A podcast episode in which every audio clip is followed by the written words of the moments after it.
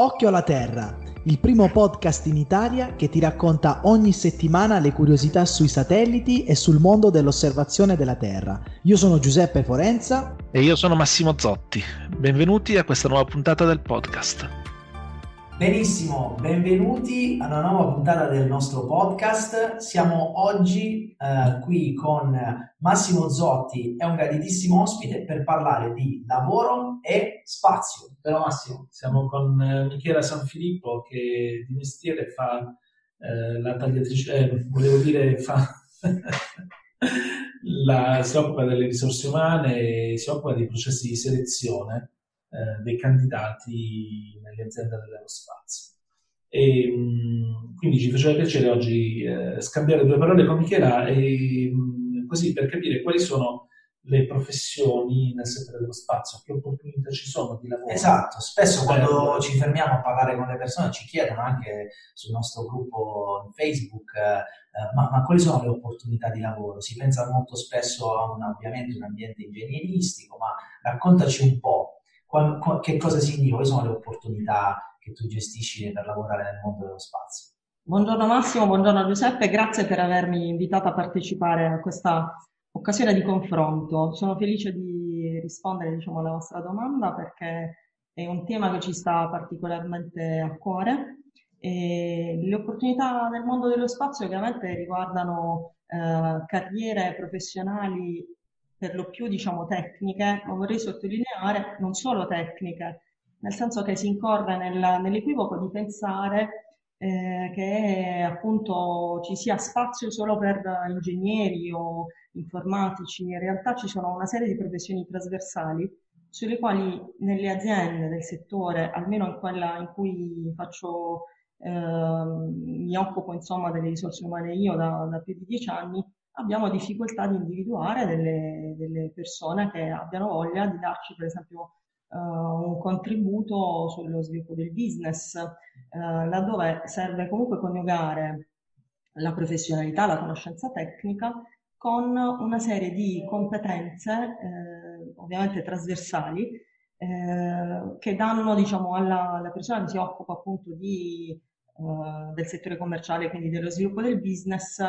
una preparazione a tutto tondo. Ecco, molto spesso, eh, poiché si tratta per lo più di figure che comunque hanno un'estrazione tecnica, è sottovalutato l'impiego in questo genere di, di ruoli, in quanto li si considera meno prestigiosi, diciamo, della, del, ruolo, del ruolo prettamente tecnico. In realtà lo sono anche molto di più, perché appunto, come ho detto prima, eh, coniugano il know-how tecnico con eh, una serie di esperienze, non in ultimo la capacità relazionale che è fondamentale eh, per gestire interlocutori che sono ovviamente molto, molto preparati. Sì, certo, molto... Tra l'altro ti ringraziamo per questo, visto che io e Massimo eh, affrontiamo e viviamo lo spazio eh, con un'estrazione anche diversa da quella, da quella ingegneristica che stavi appunto menzionando prima. Quindi un, uno spazio, ecco, di opportunità che va sicuramente per la, per la maggior parte in un orizzonte tecnico, ma che, come ci hai raccontato, si apre anche alla parte business, insomma. Delle... Sì, quando si pensa alla figura commerciale lo penso sempre al, al venditore porta a porta, che naturalmente non si apre in, in questo contesto dove, molto, come diceva Michela, c'è molto più un lavoro di relazioni e di creazione di accordi, partnership in ambito nazionale ed internazionale. Io, Michela, credo però che ehm, ci sia eh, spazio in questo settore anche per chi ha delle competenze di tipo molto eh, più applicativo. Io ho visto negli anni tanti geologi, tanti agronomi eh, lavorare nel settore dello spazio. Ultimamente anche molti matematici, per esempio. Eh, quindi non, non parliamo solo di informatici o di ingegneri, eh, non so, delle telecomunicazioni, aerospaziali, elettronici e così via, ma anche di persone che hanno un background sempre tecnico ma diverso, quindi eh, come dicevi tu, geologi, fisici, eh, persone che, non so, appunto come ho appena detto, hanno un percorso matematico, eh, l'analisi dei dati che è sempre più, come dire, parte delle, delle attività di questo, di questo settore, del nostro settore, eh, è assolutamente prestigioso e comunque diciamo eh, le aziende ricercano sempre di più queste, queste figure che hanno comunque un background spendibile e trasversale. Certo. Per affrontare le professioni poi del, del, legate al mondo dello spazio. Senti Michela, quali sono le difficoltà più grandi che tu incontri nel trovare candidati? Allora Massimo, io faccio questo mestiere eh, in Puglia, eh, lavoro per una realtà che ha sede in Puglia e mh, devo dirvi che abbiamo avuto difficoltà negli ultimi anni, ma in parte si sono diciamo attenuate, nel rendere visibili le opportunità che questo settore può dare ai nostri ragazzi, non solo ai nostri ragazzi, perché noi comunque non ci fermiamo nei confini, entro i confini territoriali, ma guardiamo ovviamente a tutto tondo l'intero paese, quindi eh, persone che vengono da tutte le regioni, fino anche persone diciamo che provengano da paesi differenti diciamo dal nostro.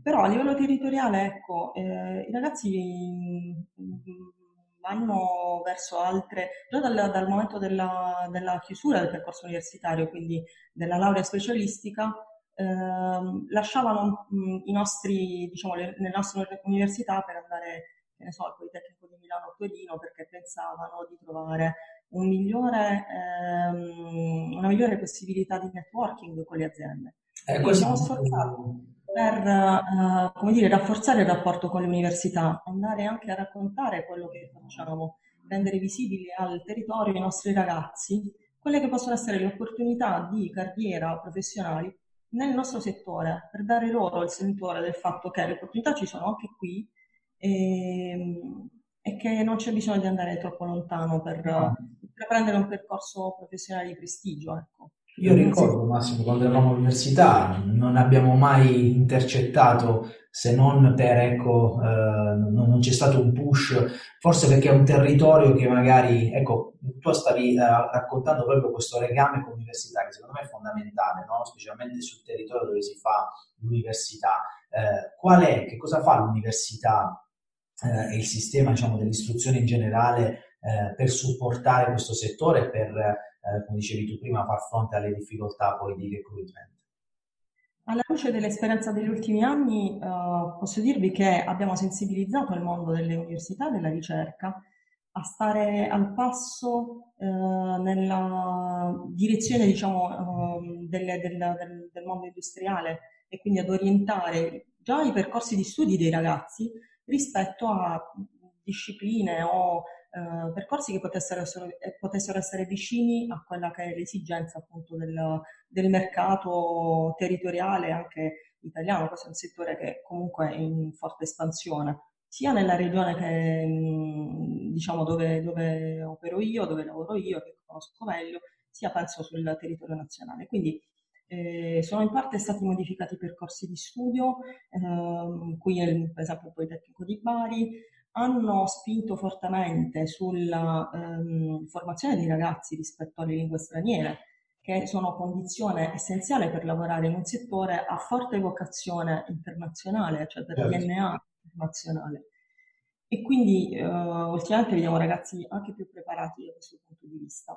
Anche nel post lauream devo dire che eh, c'è stato un, un, forte, un forte impegno del, del mondo universitario a sponsorizzare percorsi, per esempio, di dottorati di ricerca industriale eh, che permettono ai ragazzi di vivere un'esperienza all'estero di sei mesi, quindi di mh, come dire, mh, colmare il gap o comunque rafforzare le competenze eh, da un punto di vista della, delle lingue straniere e specializzarsi su eh, delle tematiche che naturalmente poi possono introdurli al, al mondo del lavoro nel settore spazio.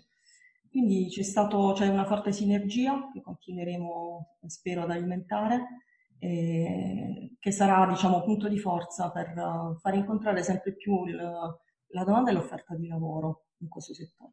E poi nascono sempre più spesso iniziative che cercano di portare lo spazio nelle scuole anche eh, dei, insomma, dei, dei più giovani. Sì. sono iniziative molto belle perché servono per, per, per comunicare quanto sia affascinante questo mondo anche alle, alle generazioni più giovani, no? Assolutamente, per esempio mi viene in mente eh, la partecipazione nella, nell'azienda in cui lavoro ai percorsi di alternanza scuola-lavoro, quindi sensibilizzare i ragazzi addirittura ancora prima di approdare alla, alla, all'università eh, rispetto al fatto che c'è questo settore nel quale possono, se sensibilizzati, decidere di investire con percorsi universitari che possano introdurli naturalmente a lavorare nel settore spazio, appunto. E quindi è stata un'esperienza davvero carina e devo dire virtuosa, perché poi abbiamo visto anche la risposta e l'interesse di, di questi ragazzi giovanissimi, quindi stiamo parlando di ragazzi che devono ancora finire il percorso delle scuole. Perché tutti i ragazzi da piccoli bambini, quando gli chiedi cosa vuoi fare, se credo che l'astronauta sia sempre in top, in vetta alle classifiche. Sì, infatti. infatti. Ah, è, è bello vedere i ragazzini a cui si accende una lampadina, una scintilla quando sentono parlare di queste cose, nonostante il, gli americani quando parlano di, di, di qualcosa che è molto facile capire dicono non è rocket science, invece bello. Questo è un settore dove si fa rocket, rocket science, science, quindi è un settore sicuramente molto sfidante, dove c'è sempre da studiare, c'è sempre da aggiornarsi, sì. E non è assolutamente, sicuramente non sono attività alla portata veramente di chiunque, ma proprio per questo, infatti l'ultima domanda che ti volevo fare, Michela, che cosa trovano quelle persone che entrano in questo settore in termini di, di aziende, di realtà in cui vanno a lavorare? Che tipo di, di cioè, cosa offrono le aziende dello spazio alle persone che, che lavorano in questo settore? Mi sento di dire um, um, che la prima cosa che può trasmettere un'azienda che lavora in questo settore ad un ragazzo che magari inizia un percorso all'interno appunto di questo genere di aziende è la passione per la scienza, in particolare eh, per, per il mondo dello spazio. Quindi mh, viene alimentata continuamente la curiosità verso questo settore che è continuamente dinamico, e quindi offre la possibilità di fare un'esperienza che non sia eh, ripetitiva, ma che lanci stimoli a, ai ragazzi, insomma a chi lavora poi in questo settore quotidianamente. Quindi è un settore per gente che non ha voglia di annoiarsi a fare le stesse cose tutti i giorni. Diciamo, la, nella scorsa puntata con, con Giuseppe, che è un settore che lancia sfide ogni volta che si lancia un nuovo satellite. E quindi certo. È lanciare. Assolutamente, assolutamente. No, è, è bello e credo che eh, appunto seguire tutte le fasi, oppure dipende poi ovviamente chi si occupa di spazio nella gestione dei dati o spazio Uh, con i satelliti che vanno in orbita, c'è, c'è, una, c'è una varietà infinita da questo punto di vista, ma è proprio bello perché si, si concretizza poi il tutto con oggetti che ci aiutano a tenere gli occhi sulla Terra. Quindi, eh. Certo, a noi è capitato di avere dei ragazzi che hanno iniziato il loro percorso con noi, hanno proprio lavorato su... Uh, la realizzazione di componenti di satelliti mm. e hanno avuto la fortuna di assistere al lancio del satellite che avevano contribuito loro stessi a Uh, come dire, ingegnerizzare. A Cape Canaveral. A Cape Canaveral, sì, sono stati diciamo, un poco prima del lockdown, fortunatamente. E credo sia stata un'esperienza indimenticabile, no? Che non capita a tutti e tutti i giorni di poter vivere. Quindi è un settore per gente che non ha voglia di annoiarsi, gente curiosa che ha voglia di studiare costantemente, anche perché poi è, un, è continuamente... in evoluzione, legato al mondo della, della tecnologia, e quindi eh, inevitabilmente bisogna avere la capacità di stare al passo con i cambiamenti. Proviamo a annoiarci, abbiamo deciso con questo podcast di iniziare a, a raccontare un po' di più quello che è il mondo, il nostro punto di vista su questo affascinante e entusiasmante eh, mondo. Massimo, che dire? Grazie. Grazie davvero. Grazie a voi, grazie a voi, è stato un piacere. Grazie per aver portato i tuoi dieci anni di esperienza alla H R in un settore come il nostro alla portata di tutti i nostri, i nostri ascoltatori. Noi vi, vi rimandiamo sempre al podcast che trovate su tutte le piattaforme e continuate a seguirci sul nostro gruppo Facebook. Arrivederci. Ciao. Arrivederci. Ciao. With Lucky Land Slots, you can get lucky just about anywhere. Dearly beloved, we are gathered here today to... Has anyone seen the bride and groom? Sorry, sorry, we're here. We were getting lucky in the limo and we lost track of time. No, Lucky Land Casino, with cash prizes that add up quicker than a guest registry.